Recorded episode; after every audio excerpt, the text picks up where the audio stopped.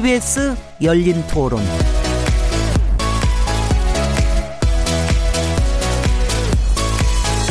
안녕하세요. 묻는다, 듣는다, 통한다. KBS 열린 토론 진행자 시민 김진혜입니다.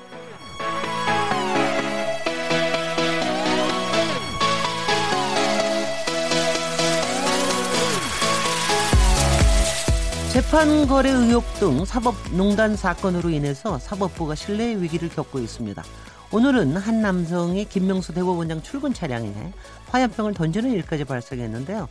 사법농단과 직접적으로 관련된 사건은 아니지만 사법부 위상 추락을 단적으로 보여준 사례로 보일 수도 있을 것 같습니다. 이런 가운데 판사 탄핵을 둘러싼 논란이 계속 이어지고 있는데요. 전국 법관 대표회의가 지난 19일 사법농단에 연루된 현직 판사들에 대해 탄핵을 검토해야 한다는 결의문을 채택했지만 법조계와 정치권에서는 판사 탄핵 문제를 두고 엇갈린 주장을 이어가고 있습니다. 오늘 KBS 열린 토론에서는 판사 탄핵 가능성과 전망이라는 주제로 토론해 보겠습니다. 11월 27일 KBS 열린 토론 지금 시작합니다.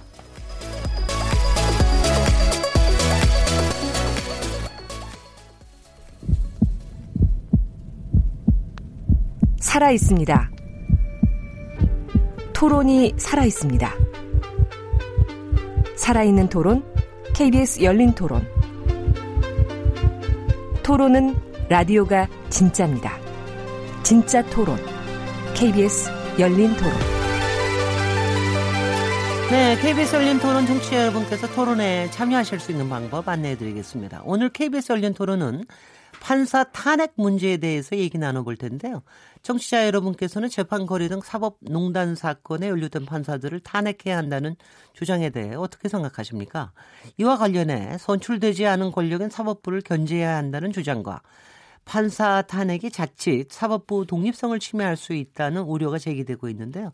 청취자분들의 의견은 어떠신지 문자 보내주십시오. 샤프 9730번으로 참여하실 수 있고요. 단문은 50원, 장문은 100원의 정보 이용료가 붙습니다. KBS 모바일 콩 그리고 트위터 계정 KBS 오픈을 통해서도 무료로 참여하실 수 있습니다. KBS 열린 토론은 매일 새벽 1시에 재방송되고요. 팟캐스트로도 들으실 수 있습니다. 청취자 여러분들의 열띤 참여를 기대합니다. 오늘 KBS 열린 토론 주제 판사 탄핵 그 가능성과 전망이라는 주제로 토론할 건데요. 함께 토론하실 패널 네 분 소개해드리겠습니다. 어, 부장 검사 출신이십니다. 전 새누리당 의원이시자 지금은 자유한국당 소속, 소속이신데요. 김영남 변호사님 나오셨습니다. 네, 안녕하세요. 김영남입니다. 네, 판사 출신 국회의원으로도 유명하시죠. 전 정의당 의원이자 민주사회를 위한 변호사 모임 사법농단 TF 탄핵 분과장으로 활동하고 계시는 서기호 변호사님 자리하셨습니다. 네, 안녕하세요. 서기호입니다. 네, 와주셔서 감사합니다. 서울고등법원 판사와 서울중앙지법 부장판사를 지낸 여상원 변호사님 나오셨습니다. 네, 안녕하세요. 여상원입니다. 지난번에도 이 주제로 뵀었는데요. 네. 네. 참여연대 사법감시센터 소장이신 임지봉 소강대 법학전문대학원 교수님 모셨습니다. 안녕하세요. 임지봉입니다. 네. 임지봉 교수님 의외로 목소리가 굉장히 부드러우세요. 감사합니다. 네. 아니, 부, 근데 저기 이 얘기가 굉장히 의견은 강하신 거로 알고 있는데 목소리가 의외로 부드러워서 설득력이 상당히 높으실 것 같은데 오늘 만만치 않은 싸움이 될지도 모르겠습니다. 네 분 나와주셔서 다 감사드리고요. 어 이제 본격적인 토론을 나눠, 볼 텐데 일단 이 얘기부터 하나 여쭤봐야 되겠습니다. 우리가 탄핵 국민 전체적으로 이제 탄핵이란 말은 아주 익숙해 익숙하지요. 우리가 어 대통령도 탄핵했는데 그래서 탄핵은 좀 익숙한데 야 판사도 탄핵할 수 있다는 건지 궁금해하시는 분이 참 많습니다. 이거는 임지원 교수님께서 좀 저기 학술적으로 설명해 주십시오. 예, 우리 헌법 65조에 예, 고위공직자 대통령, 국무총리라든지 장관 포함해서 또 법관 또 중앙선거관리위원회 위원, 헌법재판관 이런 분들은 탄핵 대상자로 하고 있습니다. 또 네. 법률에 의해서 검사도 탄핵이 가능합니다. 이런 분들은 어떤 분들일까요? 뭐, 통상적인 그러한 사법 절차로는 기소와 유죄 판결을 주기가 힘든 그분들 자체가 지금 어, 사법 제도를 운영하고 있거나 어, 재판에 큰 영향, 기, 수사나 기소에 큰 영향을 끼칠 수 있는 분들이기 때문에 네. 이런 분들에 대해서는 통상적인 사법 절차 이외에 예, 탄핵이라는 절차를 둠으로써 이런 분들의 위헌 위법 행위에 대해서 이제 탄핵으로 그 죄를 묻게 한 것이죠. 그러니까 국회에서만 할 수 있다는 거, 겁니까? 예, 이거는? 소추는 국회만이 할 수 있고요. 네. 그다음 잘 아시는 바와 같이 국회가 소추하면 이게 탄핵 사유에 해당하는지 안 하는지 판단은 결정은 헌법재판소가 하게 돼 있습니다. 네. 그러면은 어 소추는 3분의 1 국회 이 이거는 서기호 변호사님께서 얘기해 주시면 어떻습니까? 네, 대통령의. 탄핵은 어, 과반수의 발의와 그다음에 3분의 2 이상의 찬성으로 어, 국회에서 의결 소추 의결하는데요. 네. 이제 법관을 비롯한 이제 일반 공무원의 경우는 에, 3분의 1 이상의 발의와 과반수의 에, 의결만으로도 탄핵 소추 의결이 가능합니다.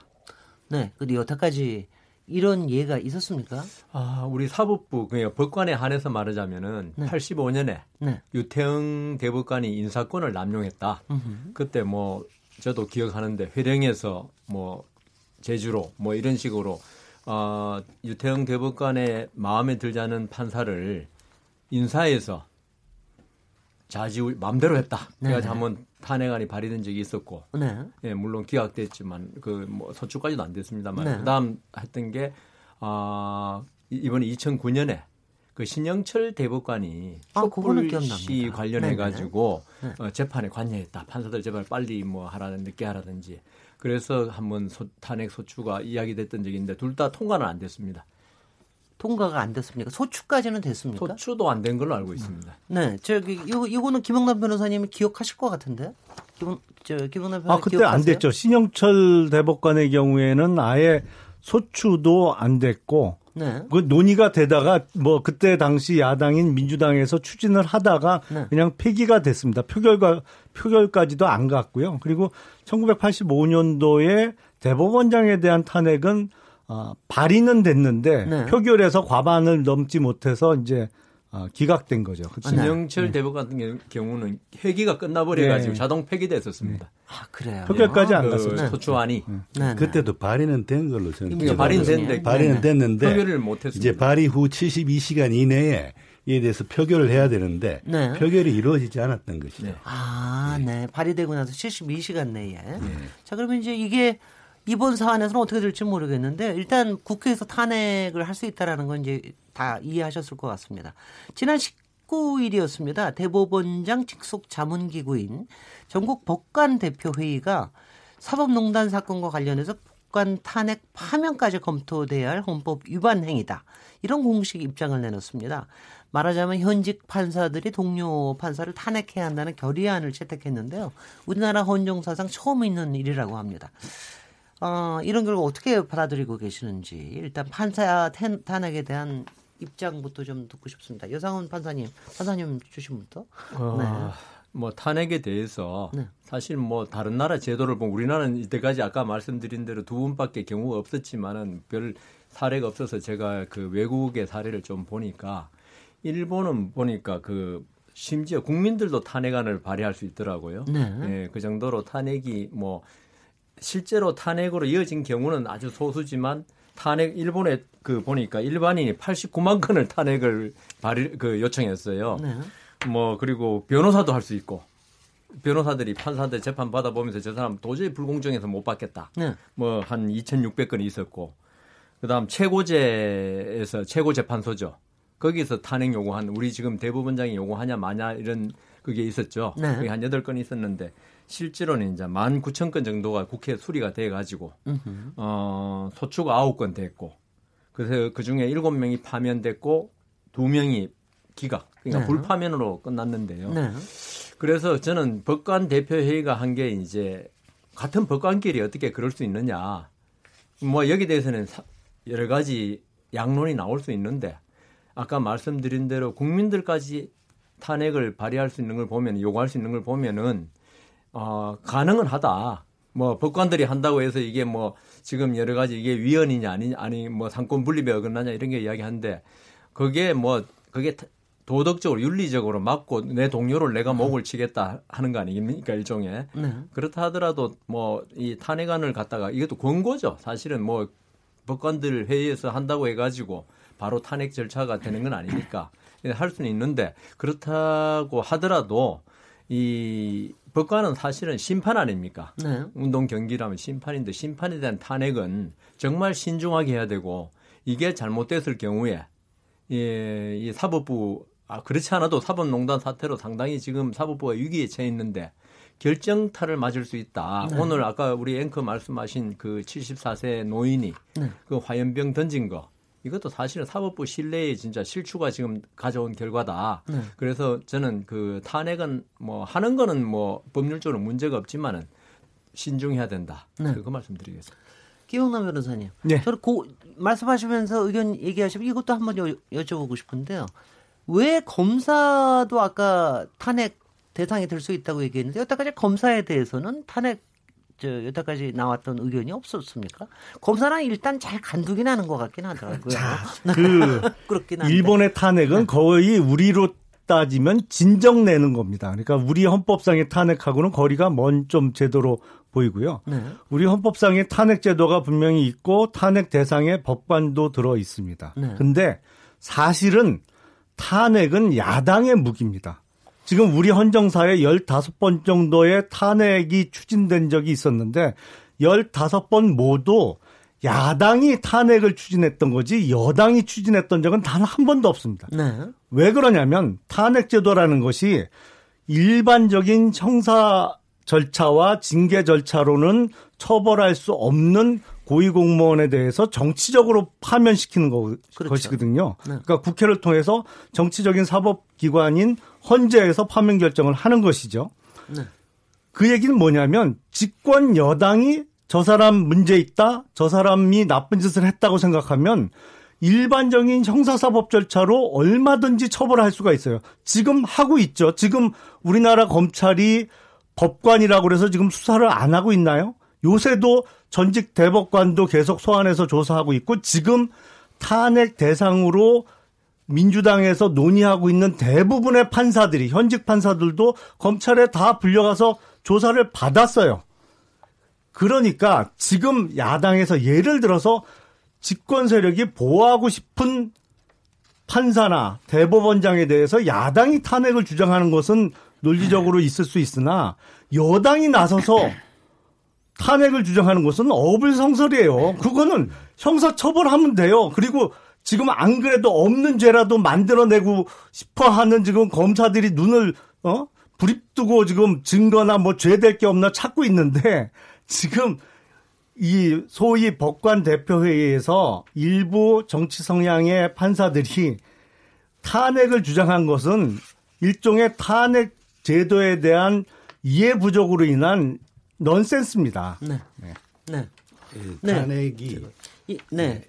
그 어떤 임지봉 교수님 야당 하겠습니다. 의원들에게 주어진 어떤 무기라는 데는 저는 찬성할 수 없습니다. 왜냐하면 물론 대통령이라든지 장관이라든지 이런 여당에서 이제 만든 이런 내가 이 탄핵 대상자가 됐을 때는 그런 말이 성립할 수 있는데 법관은 잘 아시는 바와 같이 당적을 가질 수 없게 돼 있습니다. 법에 네. 의해서. 그렇기 때문에 법관에 대한 탄핵은 여든 야든 할 수 있는 겁니다. 그러니까 헌법이나 법률을 위반한 그러한 행위를 했을 때 그 법관에 대해서 탄핵을 하는 것은 당연한 것이고요. 외국의 경우 미국도 그렇고 아까 여 변호사님 말씀하신 일본도 그렇고 탄핵 제도를 두고 있는 많은 나라들에서 가장 많이 활용되는 탄핵이 사실은 법관에 의한 탄핵입니다. 네. 왜 그러냐면 다른 외국에서도 헌법 에서 법관에 대해서는 소신 있는 판결을 하라고 신분을 철저하게 보장해 줍니다. 우리도 헌법 106조에 의해서 탄핵이나 근고 이상의 형의 선고에 의하지 아니하면 법관은 파면할 수 없게 돼 있습니다. 네. 징계로 제일 무거운 중징계가 정직 1년에 불과합니다. 예. 그러면 이 신분 보장을 두텁게 해줬기 때문에 비리 법관들을 그러면 이런 상황에서 어떻게 걸러낼 수 있느냐? 그 방법이 바로 탄핵이었던 것이죠. 그래서 네. 외국에서는 탄핵 제도가 법관에 대해서 많이 활용이 되어 왔었는데 그래가지고 법관에 대한 신분 보장과 함께 비리 법관들을 걸러내는 장치로서 이렇게 서로 완충작용을 할 수 있었는데 우리는 이제껏 법관에 대해서 어떤 성역시하는 네. 이런 인식들이 있어 와가지고 법관에 대한 탄핵 제도가 있음에도 불구하고 법관에 대해서는 탄핵을 주저했단 말이죠. 네. 그런 결과가 저는 어떻게 보면 오늘날의 이 일부 고위직 법원 행정처를 중심으로 한 법관들의 이런 어처구니 없는 그러한 중대한 위헌 위협행위 국민들의 피와 눈물이 담긴 그 사건에 대해서 재판 거래를 하고 네. 동료 판사들을 사찰을 하고 그걸 문건을 하고 불이익을 주고 이런 정말 민주국가의 사법부에서는 있을 수 없는 일이 일어나게 된 먼 원인 중에 하나가 저는 오히려 사법부의 법관들에 대해서 너무 이 성역시하고 신분 보장만 해주고 그들의 비리에 대해서는 너무 눈 감아준 그러한 책임도 있다고 봅니다. 예, 예. 서교 변호사님? 예. 법관 탄핵이 이제 정치적 행위다라고 주장을 하시는데 그것이 아니라 정치적 행위가 아니라 정확하게 말하면 헌법적 행위라고 할 수 있습니다. 그렇죠. 왜냐하면 법관 탄핵은 헌법에 규정된 그 요건과 절차에 따라서 진행하는 것이기 때문이고요. 사실은 대통령 탄핵도 마찬가지입니다. 이것도 헌법에 따른 헌법적 행위입니다. 단지 그 대통령을 비롯한 국무위원 등 내각의 경우에는 이제 정치적 의도가 들어있을 수 있, 죠 그런 부분 때문에 그런 표현이 나올 수 있는데 뭐 지금 임주범 교수님 말씀처럼 법관은 뭐 정치적인 이유로 탄핵할 이유도 없는 거죠, 사실은. 그 다음에 어 탄핵 절차는 형사사법 절차와 명백히 구별되는 지점이 바로 헌법 위반에 대해서 추진한다는 겁니다. 네. 형사사법 절차는 형법 과 특별법 위반에 대해서 어, 검찰이 수사하고 기소하는 것이지 않습니까? 그럼 법하고 헌법은 무슨 차이가 있느냐? 헌법이 가장 상위 규범이고 그 헌법의 기초에서 법률이 만들어지기 때문에 우리가 알고 있는 형사법 규정들은 다 헌법에 기반한 하위 법률입니다. 그런데 우리나라 국민들도 그렇고 법조인들도 사실은 법조인들도 이 헌법을 헌법이 살아 숨쉬는 것을 별로 목격한 적도 없고 그게 활용이 잘 안 됐었습니다. 그러다가 뭐 박근혜 대통령 탄핵 때 예, 탄핵 제도가 굉장히 활성화됐고 그다음에 뭐 정당 해산 심판이라든지 뭐 여러 가지 그다음에 헌법재판소에서 헌법 소원을 통해서 어, 어 그리고 위헌 법률 심판을 통해서 여러 가지 법률들이 어, 위헌 결정도 되기도 하고 그러는데요. 87년도 민주화 헌법이 만들어지면서 헌법재판소가 탄생을 했고 그 헌법재판소에서 이러한 탄핵을 비롯한 여러 가지 권한들을 그분 그 헌법재판소에 행사하게 되면서 도대체 헌법이 뭐고 헌법 위반이 뭐냐 음. 이런 부분에 대한 연구가 많이 논의가 되고 있습니다. 네. 그래서 지금 현재 법관 탄핵을 주장하는 분들도 이게 헌법 위반을 굉장히 중요시하게 다루고 있는 것이지 네. 형사법 형사절차법 위반 그러니까 형법 위반 부분을 다루고 있는 게 아닙니다. 네, 네. 제가 민변 회원으로서 민변 사법농단 TF의 그 예, 탄핵 분과장으로서 네. 10명의 변호사님들과 함께 에, 6명의 법관에 대한 탄핵 소추안을 만들어서 어, 민변 홈페이지에 게시를 해놨는데요. 네. 거기에도 보면 어, 형법 위반 부분, 직권남용죄 같은 거 이런 거는 뺀 상태입니다. 네. 그걸 빼더라도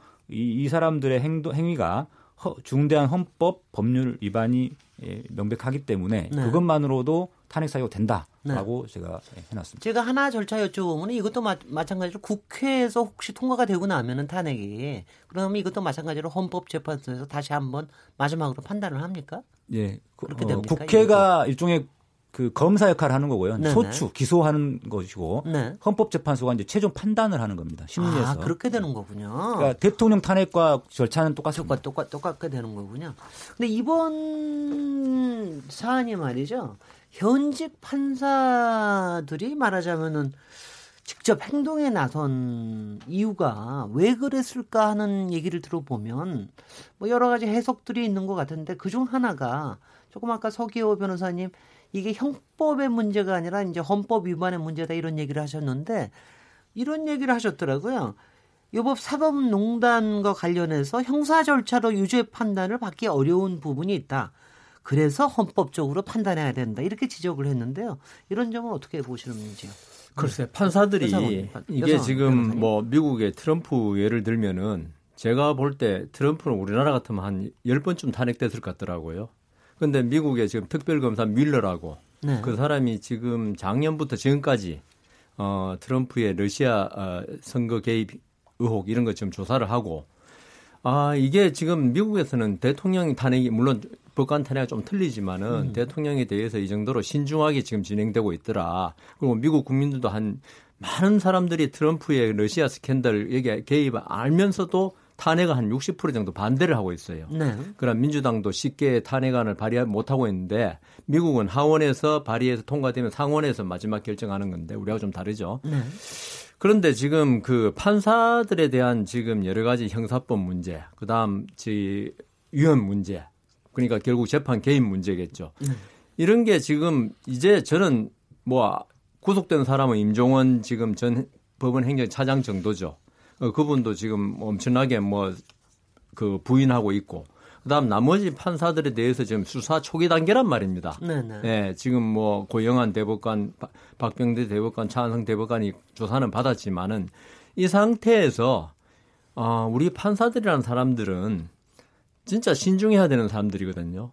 우리 판사들은 정말 그 어떤 부하 내동하면 안 되는 집단인데 이 판사가 중심을 못 잡으면은 사회가 진짜 무너질 수 있습니다. 국민들이 우리가 뭐 흔히 하는 말로 어, 국민의 기- 그 인권을 보호해줄 최후의 보루라고 그러는데 국민의 인권만이 아니라 모든 사안에 대해서 신중해야 된다. 그런데 이게 지금 수사 초기 단계에서 지금 뭐 기소조차도 안 된 상태에서 지금 벌써 탄핵 이야기를 내는 거 이게 과연 판사로서의 자세가 맞는가? 일반인이 저는 국민들이 그런다는 거는 저는 뭐 정치적인 판단이기 때문에 이해를 합니다만은 우리 판사들은 우리가 매- 항상 되뇌이듯이 무죄 추정의 원칙. 그거는 왜 법관들에 대해서는 동료 법관에 대해서는 적용을 안 해주는지 동료 법관들이 다 그 지금 부인하고 있고 이런 상태에서 그래서 저는 그 도- 특히나 다른 사람은 몰라도 이 동료 법관들이 먼저 나서 가지고 이렇게 탄핵 뭐 거의 위헌 위법을 갖다가 거의 확- 확- 확신하면서 탄핵을 추진하는 것은 저는 맞지 않다고 생각합니다. 예, 예. 이에 대해서, 이에 대해서 임주봉 교수님. 예. 네, 네. 탄핵은 잘 아시는 바와 같이 우리가 박근혜 전 대통령 사건에서도 본 바와 같이 탄핵은 형사재판과는 별개의 절차입니다. 그때 박근혜 대통령 탄핵할 때도 박근혜 대통령 퇴임하고 나서 형사재판 다 거치고 네. 그리고 재판을 한번 해보고 죄가 드러나면 그때 탄핵을 해야 된다. 일부는 그렇게 주장하는 분들도 있었습니다.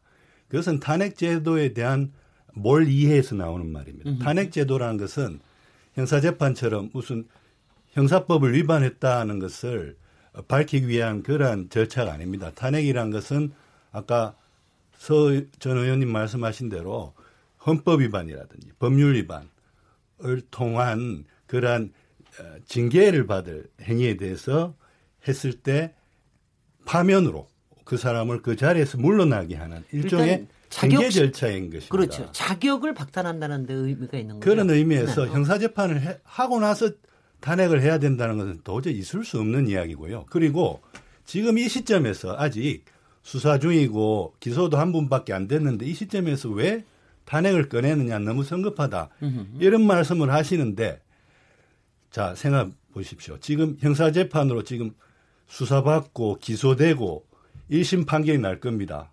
그분들이 만약에 유죄가 나면 항소 안 하겠습니까? 네. 항소하고 대법원까지 상고할 겁니다. 몇 년이 걸릴지 모릅니다. 3년, 3년, 5년, 뭐 몇 년이 걸릴지 모르는데 그러면 그 오랜 기간 동안 이분들은 무죄 추정의 원칙에 의해서 계속 재판을 하게 됩니다. 우리가 지금 재판 거래에 연루된 의혹을 받고 있는 판사한테 국민 누가 재판을 받고 싶어 하겠습니까? 그런데 탄핵을 하게 되면 국회에서 탄핵 소추만 하더라도 이분들의 직무 집행이 정지됩니다. 아, 그렇군요. 그래서 이분들이 네. 재판을 할 수가 없게 됩니다. 그래서 그러한 지금 사법농단 사태와 관련돼 있는 의혹이 있는 그런 분들을 재판 업무에서 배제하기 위해서라도 탄핵이 꼭 필요한 것이고요. 네.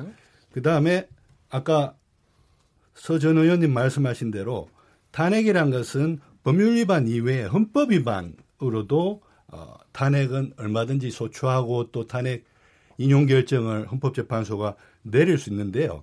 지금 법관 대표 회의라든지 혹은 그 전에 대구지법 안동지원의 여섯 분의 판사분들이라든지 이분들이 이 사태에 대해서 중대한 헌법 위반 행위가 있는 것 같다라고 하면서 그 기준으로 두 가지를 제시했습니다. 네. 그러니까 판사가 정부 관계자와 재판 진행 방향을 논의하고 자문한 행위를 했거나 혹은 특정한 방향의 판결을 요구하고, 의견을 제시한 행위를 한 경우는 중대한 헌법 위반 행위를 저지른 것이라고 지적했습니다. 헌법 학자로서 정말 맞는 말입니다. 네. 왜냐하면 사법부의 판사가 정부 관계자, 그러니까 행정부의 관계자, 청와대 뭐 비서실장이라든지요. 만나가지고 재판 진행 방향을 논의하고 심지어 자문해주고 의견서를 수정해주고 이런 것들은 그야말로 행정부와 사법부를 따로 둔 이 삼권 분립 원리를 근간에서부터 뒤흔드는 행위입니다. 위헌 행위고요. 그 두 번째 그 법원 행정처의 고위직 판사들이 지금 재판하고 있는 재판부의 판사들한테 연락을 해서 그 재판의 방향에 대해서 어떤 의견을 제시한다든지 요구를 한다는 것은 헌법 103조가 규정하고 있는 법관의 독립을 정면으로 침해하는 위헌적인 행위입니다. 네. 이거는 지금 뭐 수사 중이고 기소되고 재판을 받- 받는 중이고 이걸 다 떠나서 그것은 이분들도 지금 사법농단 관여돼 있는 이분들도 인정한 것입니다. 네. 인정한 부분만 보더라도 이것들이 상권분리 위반이라든지 혹은 법관의 독립 침해 이런 것이 명백하기 때문에 중대한 헌법 위반 행위라고 법관 대표자 회의에 과반에 법관들이 본 것이고요. 네, 네. 알겠습니다. 그래서 네. 저는 그걸 두고 무슨 뭐 그 너무 성급하다든지 네. 아직 수사 중인데 왜 이러냐라든지 저는 그런 말은 성립할 수 없다라고 봅니다. 지금 말씀하시는 거 들으면요. 지금 뭐 청취자분들도 부드러운 목소리만 들으시겠지만 제가 옆에서 보니까 오늘 오늘 저 비디오가 안 되는 게 너무 다행인데요. 이 부드러운 목소리에서 지금 눈에서 이렇게 보는데 눈에서 막 불이 나오십니다. 네. 이렇게 사실 이제 상당히 헌법이 훼손된 거에 대한 헌법학자로서 상당한 분노를 느끼시고 계시다는 거는 알 수 있겠습니다. 자, 이제 김영남 변호사님. 네. 자, 대통령 탄핵은 형사 절차하고 별개로 또는 형사 절차에 앞서서 진행될 수 있습니다. 왜냐하면 우리 헌법상 대통령은 재임 기간 중에 형사상 소추가 안 되기 때문에 대통령으로 있는 동안은 아예 형사 절차가 진행될 수가 없죠. 기소가 안 되니까. 그러니까 뭐 아, 탄핵 절차를 먼저 진행한다는 게 논리적으로 맞을 수는 있습니다. 근데 우리가 지금까지 비리 판사에 대해서 형사 처벌을 안 했나요? 아니면 지금 검찰에서 지금 문제가 되고 있는 소위 이 사태에 대해서 수사를 안 하고 있나요? 지금 탄핵을 주장하는 분들 얘기를 들어보면 수사를 해서 형사처벌이 가능하면 그러니까 죄가 될 것 같으면 형사적으로 처벌을 하고 도저히 형법적으로는 처벌을 할 수 없는 사람들도 헌법 위반을 문제 삼아서 지금 탄핵을 하겠다는 주장이에요, 사실은. 네. 죄가 안 되는 사람들은 탄핵 대상으로 삼는 거죠. 네. 자, 헌법 위반을 기준으로 삼으면요. 제가 2011년도 연말로 기억을 하는데 그때 한미 FTA 아, 국회 비준 동의가 한참 이슈가 됐었습니다. 그때 일부 판사들이 한미 FTA가 잘못됐다고 하면서 그 개정을 위한 TF를 법원 산하에 만들겠다고 주장했던 판사들이 있어요. 그러니까 외교 통상에 대한 문제를 판사들이 그 하겠다고 주장을 한 거죠. 명백한 헌법 위반이고 삼권 분립 위반입니다. 근데 그 주장을 했던 사람들이 바로 누구냐? 지금 동료 법관들에 대한 탄핵을 주장하고 있는 적극적으로 나서고 있는 우리법 연구회 출신들이 주로 2011년도에 그 주장을 했어요. 그건 헌법 위반 아닌가요? 그 사람들 탄핵 대상 아니에요? 탄핵 돼야 맞겠죠.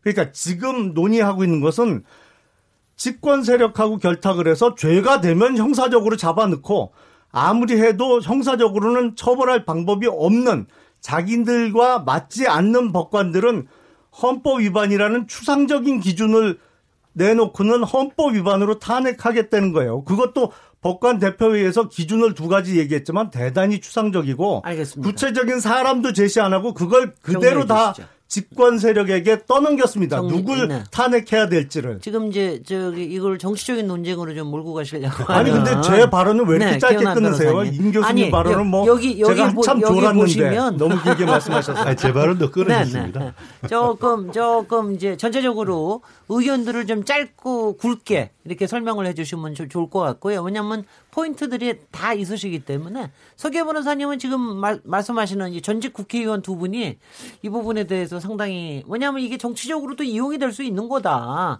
말하면 이번에 한번 이런 일이 있고 나면 솔직히는 앞으로도 비슷하게 정치적으로 조금 견해가 다르다고 그래서 헌법 위반이라고 하는 상당히 추상적인 개념을 가지고 어 앞으로 또 판사 탄핵이나 이런 거에 또 또 이용될 수도 있지 않겠느냐 이런 논의도 될 수도 있겠습니다. 어떻게 보십니까? 네. 어, 법관 탄핵이 필요하냐 안 하냐를 판사들이 판단함에 있어서 향후에 정치적으로 이용될 수 있을 가능성이 있다. 네. 이런 거는 고려하면 안 됩니다. 판사가 왜 정치적 이용 가능성을 고려해야 합니까? 네. 오로지 판사는 헌법에 위반되는지 이것만 판단하면 되는 겁니다. 네. 이번에 전국법관 대표회의에서도 아까 말한 그 두 가지 법원행정처가 청와대 정부 관계자의 로펌이 돼가지고 네. 로펌의 역할을 했던 그러한 행위에 대해서는 삼권 분립 위반이다. 그 다음에 법원행정처가 재판에 개입해서 이 재판의 결론과 절차에 관여한 것은 과거 독재 정권 시절에 정보기관에서나 하는 그런 행동인데 이것은 법원행정처가 국정원 조직원으로 전략된 거죠. 그렇기 때문에 이것은 헌법 103조의 재판의 독립 원칙 위반이다. 네. 바- 라고 하는 헌법 위반인지 아닌지만 가지고 판단한 겁니다. 네, 네. 아, 제가 그리고 한- 네, 네. 요- 추상적 기준을 네. 제시했다고 했는데 네. 이 부분은 당연히 판사들이 구체적인 탄핵 대상자까지 언급하고 숫자까지 언급하게 되면 그거야말로 어, 삼권분리 위반이 될 수 있습니다. 예, 그 예. 부분은 국회에서 할 일이기 때문에 당연히 판사들은 일반적인 기준 하에서 헌법 위반이 되는 부분 그 다음에 그래서 탄핵이 필요하다 여기까지만 의결한 것이고 네. 그 부분을 정치권이 떠넘긴 게 아니라 판사들이 할 수 있는 최소한의 선언만 한 것인 거고요. 마지막 한 가지만 더 말씀드리면 대통령에 대해서는 이제 재직 중 형사소추가 안 되기 때문에 예, 형사절차 이전에 가능하지만 판사들은 그렇지 않, 않다고 말씀하셨는데 네. 지금 이 사건도 보면은 그 탄핵소추 대상자들 중에 상당수가 직권남용죄의 객체에 해당돼서 이 직권남용죄에 에, 공범으로 기소되지 않는 한 이분들은 마치 직권남용의 피해자처럼 돼버립니다. 네. 근데 사실은 이분이 피해, 이분들이 피해자가 아니고, 어, 불공정한 재판에 피해를 입었던 그 강제준용 사건의 원고분들이라든지, 네. 그 다음에 법관 사찰과 블랙리스트로 인해서 인사상 불이익을 입은 판사들, 이분들이 진짜 피해자죠. 그렇기 때문에 이분들은 기소가 안 될 가능성이 많습니다. 그렇기 때문에 더더욱 이 형사 절차와 관계없이 진행이 돼야 되는, 되는 거고요. 이미 기소가 아직 기소가 안 됐다고 하시는데 임종원 기소로 인해서 임종원 건속자에 보면 이 사법농단 사건의 전체적인 윤곽이 다 드러나 있습니다. 앞으로 수사 과정에서 추가가 됐으면 더 됐지 이게 알겠습니다. 축소될 수가 없습니다. 네, 네. 뭐 이- 얘기하실 때마다 전선을 자꾸 자꾸 넓히셔가지고 이렇게 잘 정리가 안 되는데요. 조금 포인트에 맞게 해주시고 그 다음으로 또 또 기회가 어, 있으니까 아까 제가 한 가지만 한 가지만 네. 이거 좀 여쭤볼게요. 그 아까 저기 김원남 변호사님께서 거기서 잠깐 제기를 하셨는데 이번에 이제 이 논의를 좀 가속화시킨 전국 법관 대표 회의 이게 이제 판사 탄핵을 언급하면서 이제 속도 가속도가 붙었죠. 근데 이 전국 법관 대표회의 대표성에 대해서 좀 의심을 의혹을 좀 가지시는 것 같습니다. 먼저 그 부- 김용남 네네 말씀하셨죠. 네네 그 사실은 그 얘기하셨는데 소위 네. 법관 대표 회의의 대표성에 대해서는 현직 판사들이 문제를 제기하고 있죠. 그러니까 그 법관 대표 회의에 119명으로 구성돼 있다는데 네. 그 판사들이 이제 각급 법원에 뭐 법원의 그 판사 수에 따라서 한 명인 법원, 뭐 두세 명인 법원 이렇게 거기 뽑았는데 네. 그 회의에 참석하기 전에 소속 법원의 판사들의 의견을 묻고 갔냐? 니들이 니들 맘대로 가서 찬성하고 했던 거 아니냐? 그래서 지금 오히려 판사들이 오히려 19일 날 있었던 법관 대표 회의 결과에 대해서 문제를 제기하고 차라리 우리나라 판사들이 한 2,900여 명 정도 되거든요. 네. 2,900여 명 판사 전원을 대상으로 그러면 비밀 투표를 붙여라 니들이 네. 진짜 아 이게 판사들의 그 과반수 이상의 의사인지 네. 그리고 뭐 여러 언론에도 보도가 됐습니다만 지금 그 19일 날 있었던 법관 대표 회의는 마치 탄핵 얘기가 현장에서 어 얘기가 나와서 그날 한 것처럼 돼 있어요. 근데 미리 좀 짜고 들어갔다는 거죠. 그 소위 연구회 소속 판사들이 미리 명단 아, 지도부에다가 주고 이렇게 탄핵 얘기 나오면 찬성할 명단 여기 있다라고 소위 뭐 막말로 짜고 쳤다는 거죠. 그리고 엄격하게 따지면 그날 탄핵은 부결입니다. 그러니까 법관회의가 재적 인원이 우리가 보통 재적 인원의 과반수 출석 그리고 출석 인원의 과반수 찬성으로 어떤 안건을 가결을 하죠. 우리 국회법 109조에도 네네. 그렇게 돼 있습니다. 네. 그날 재적 의원 재적 인원 119명 중에 114명이 출석해서 출석에는 안 하면 문제가 없어요. 네. 출석한 인원 114명의 과반이 되려면 적어도 57표의 찬성이 나왔어야 돼요. 네. 그날 찬성은 53표밖에 안 나왔어요. 아, 투 그러니까 투표. 사실은 네. 부결된 건데 네. 어차피 지금 법관 대표회의에 거기는 뭐 의장, 부의장 이렇게 부르는 모양이에요. 그 뭐 회장, 부회장 대신에 의장이나 부의장들이 이걸 통과시키기로 마음을 먹고 있었는지 모르겠습니다만 53표밖에 안 나온 거예요. 그냥 가결됐다고 선언을 한 거예요. 절차나 형식적으로 매우 문제가 많습니다. 대표성뿐만 아니라 형식적 형식적인 문제도 많습니다. 예, 예. 혹시 이 부분에 대해서 지금 이제 구체적인 걸 제기를 하셨기 때문에 이 부분에서 절차에 꼭 그렇게 대해서는요. 팩트를- 네, 네. 절차에 절차에 대해서는 저는 문제가 없다고 생각합니다. 네. 그 법관 대표 회의에 뭐 내규가 있겠죠. 의사 지- 어, 진행이라든지 결정의 방식에 대해서 있는데 일반적인 저는 의사 진행과 의결 정족수가 적용됐다고 봅니다. 아까 김 전 의원님께서 이제 원래 119명이다 하셨는데 네. 예, 이 제적 의원인 그렇죠. 제적, 보, 어, 보통 국회도 119. 그렇지만 일반적인 의결 방식이 제적 의원 과반수 출석에 출석 의원 과반수 찬성 아닌가요? 그렇죠. 그렇죠. 예. 그렇습니다. 그 기준을 여기에 적용시켜 보면 지금 재적은 119명이고 아까 114명이 출석했죠. 출석 은 했었다며요. 그러니까 과반이 출석했죠. 예. 그런데 114명 중에 표결에 이제 참여한 분들 몇 분은 떠나셨어요. 그래서 표결에 참여한 분들은 그 의 과반은 딱 53명이 됐던 거죠. 그렇기 때문에 네. 이것은 의사 결정에 별 문제가 없는 것이고요. 그리고 저는 왜 일부에서 이렇게 이번 전국 법관 대표 회의에 이- 이러한 그 의결에 대해서 이렇게 과잉 반응을 하는지 모르겠습니다. 왜냐하면 이분들이 한 것은 어떤 법적 효력을 가지는 결정이 아니에요. 일종의 촉구안 같은 거죠. 촉구 아니고 어떤 입- 일종의 그 전국 법관 대표들의 그 어떤 입장을 이야기한 것이죠. 그러니까 결국 구체적인 내용은 이렇게 어, 그 문자화돼 있습니다. 그러니까 어, 징계 절차 외에 탄핵 소추 절차가 함께 검토돼야 할 중대한 헌법 위반 행위라는데 인식을 같이 한다. 이 정도지 국회에게 탄핵 발의를 촉구한다라든지 혹은 대법원장이 국회에게 탄핵 발의해 달라고 어, 뭐 촉구를 해야 된다라든지 이런 그렇죠. 것도 아니고. 그냥 거기. 모인 지금 전국 법관 대표 회의에 53분이라는 그 과반의 대표자들이 그 탄핵과 관련해서 그 입장을 밝힌 거- 것인데 알겠습니다. 왜 이렇게 이게 무슨 뭐 법적 효력을 가진 결정도 아닌데 아니, 왜 그, 이렇게 그, 렇다 하더라도 저기 예. 저희가 아는 국민들 일반 국민들이 아는 거는 헌정사상 처음 있는 일이라는 거 아까 알고 있습니다. 제가 여상한 처- 변호사님 처음에 말씀드렸잖아요. 네네. 이게 네. 그 아무 권고에 불과한 건데 네네. 그렇기 때문에 그 부분에 임지봉 교수님 말씀이 맞죠. 네. 그렇지만 이게 누가 했냐가 중요하죠. 아까 제가 그랬잖아요. 일본 국, 국민들이 바- 그 제안할 수도 있다고. 그렇지만 이거는 가- 이 재판을 했던 사람들이 하는 사람들이고 그 또 동료들이고 여기에 대해서 어떤 탄핵에 대한 말을 낼때 네. 저는 신문을 보면서 그럽니다. 판사가 어떤 사안에 대해서 한마디 하면 신문에 막 나더라고요. 이게 제가 하면 안 나요, 이게. 변호사가 하면 어, 그러려니 하고. 그렇죠. 런 정도로 판사의 말에 무게를 둔다는 우리 국민들이. 음, 그렇군요. 그래서 오늘 우리가 지금 논의를 하는 거지. 아무런 법적 효력이 없는 걸 해- 했는데 왜 그 이야기를 하느냐 이건 아니 아닌 거죠. 네. 그리고 있죠. 뭐 여기 서기호 변호 저기 변호사님 계시는데 조금 미안한데 우리 그 저기 법원에 있을 때 판사들이 대충 이 상층부나 돌아간 거 아무도 몰라요. 뭐 저는 관심도 없었고 저도 그냥 뭐 무슨 법관회의 그때도 법관회의가 있었는지 제 기억은 잘 안 나는데 어 법관회의 해도 뭐 별 관심 없고 그냥 이렇게 가는데 이번에 그 이렇게 114명, 119명 예, 출석이 했다는 그렇죠. 거 예.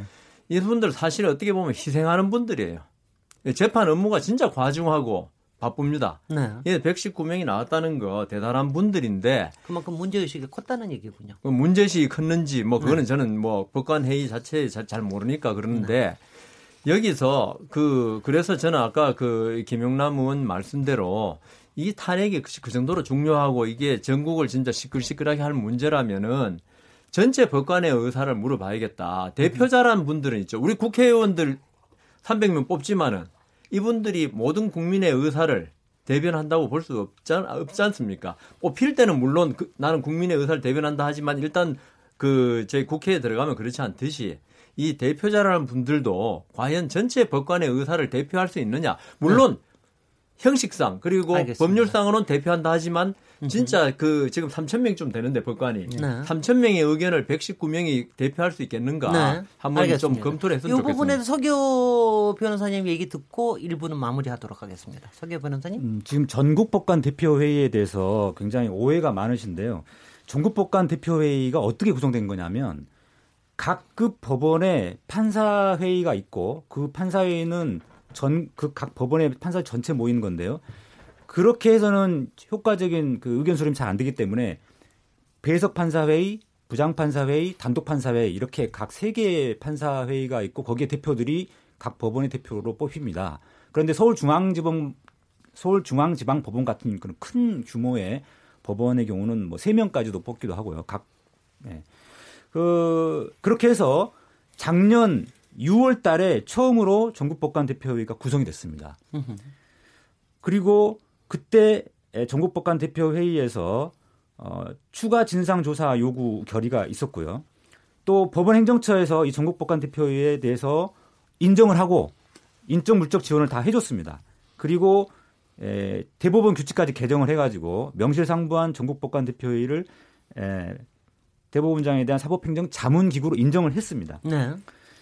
그리고 이 법- 전국법관 대표회의가 두 번째 또 열, 어, 열린 게 올해 6월 달인데요. 물론 그 전에도 몇 번 더 열렸는데 중요한 것만 제가 말씀드립니다. 올해 6월 달에도 어떤 결의를 했냐면 어 3차 조사 보고서 나온 다음에 검찰 수사가 필요하냐 안 하냐 가지고 논란이 붙었을 때 전국 법관 대표회의가 열려서 검찰 수사가 필요하다라고 의결을 했습니다. 그때도 찬성 반대 토론 충분히 해 가지고 어, 의결을 과반수에 통해서 의결을 했고요. 네. 요번에도 어, 충분히 어, 내부 의사 수렴을 해, 의견 수렴을 해가지고 올라온 대표들이 모여서 약 3시간여 동안 치열한 토론을 거친 끝에 이 탄핵 소추 탄핵 필요성 의결을 이번에 할 거냐 말 거냐부터 시작해서 이 위헌 선언만 할 거냐 아니면은 탄핵 소, 탄핵 필요성까지 서- 할 거냐 또는 국회 탄핵 촉구까지 할 거냐 이런 구체적인 것까지 논의를 한 끝에 네. 수정안이 만들어져서 그 수정안이 이번에 53명이 통과된 거거든요. 그래서 이번에 그 전국법관 대표회의가 마치 졸속으로 갑자기 구성돼 가지고 어, 전국법관들을 대표하지도 하- 대표할 수 있는 사람들이 아닌 사람들이 모여 가지고 또는 그 소수의 국제인권법 연구회 사람들이 뭐 짝짝꿍 해 가지고 어, 했다든가 또는 신중하지 못했다든가 이런 것은 그 사실관계를 전혀 잘못 알고 알겠습니다. 자. 한 말씀만. 드릴게요. 네네. 한 말씀만. 네, 네. 자, 114명이 출석한 거는 뭐 이론의 여지가 없습니다. 100, 114명이 출석해서 회의를 하다가 일부 판사들이 왜 지도부가 탄핵 찬성 적으로 몰아가느냐 항의하고 퇴장한 상태에서 표결해갖고 53표가 찬성표가 나왔는데 그게 어떻게 산수를 하면 과반이 됩니까? 그게? 예, 이- 이렇게 해가지고 제가 한 라운드만 더 아, 드리겠습니다. 하나만 더 네, 네. 서기부는 제가 그 부분 팩트만 말씀드립니다. 네. 지금 자 국회에서도요 어떤 안건을 의결할 때 300명 의원들이 다 한꺼번에 모여서 의결하는 게 아닙니다. 이 의원들이 왔다 갔다 합니다. 그래서 어떤 안건을 의결할 때는 예, 250명이 앉은 상태에서 그러니까 하다가 출석 체크를 하죠. 자, 그때 국회의원들은 제적 버튼을 누르고요. 그 다음에 찬성 버튼 또는 반대 버튼을 누릅니다. 그러니까 각 안건마다 그 출석 인원이 달라지는 겁니다. 네. 이 사건, 이 안건도 알겠습니다. 그 당시에 이, 이 부분에 대한 안건이 상정돼서 토론하고 안건이 그 가결될 때 105명이 앉아 있었던 겁니다. 114명이 아니고요. 아이고, 네. 114명은 114명이면 자, 114명은 맨 처음에 아침에 출석하신 분들을 말하는 거고요. 네. 이 안건이 상정돼서 가결될 때는 105명이 출석했었습니다. 예, 청취자분들께서 때문에 아무 이제 문제가 없습니다. 예, 청취자들이 들으시면서 아마 충분히 저 판단을 하실 것 같고요. 열띤 토론 잠깐 시키기 위해서 쉬어야겠습니다. 지금 여러분께서는 KBS 열린 토론 시민 김진애와 함께 계십니다.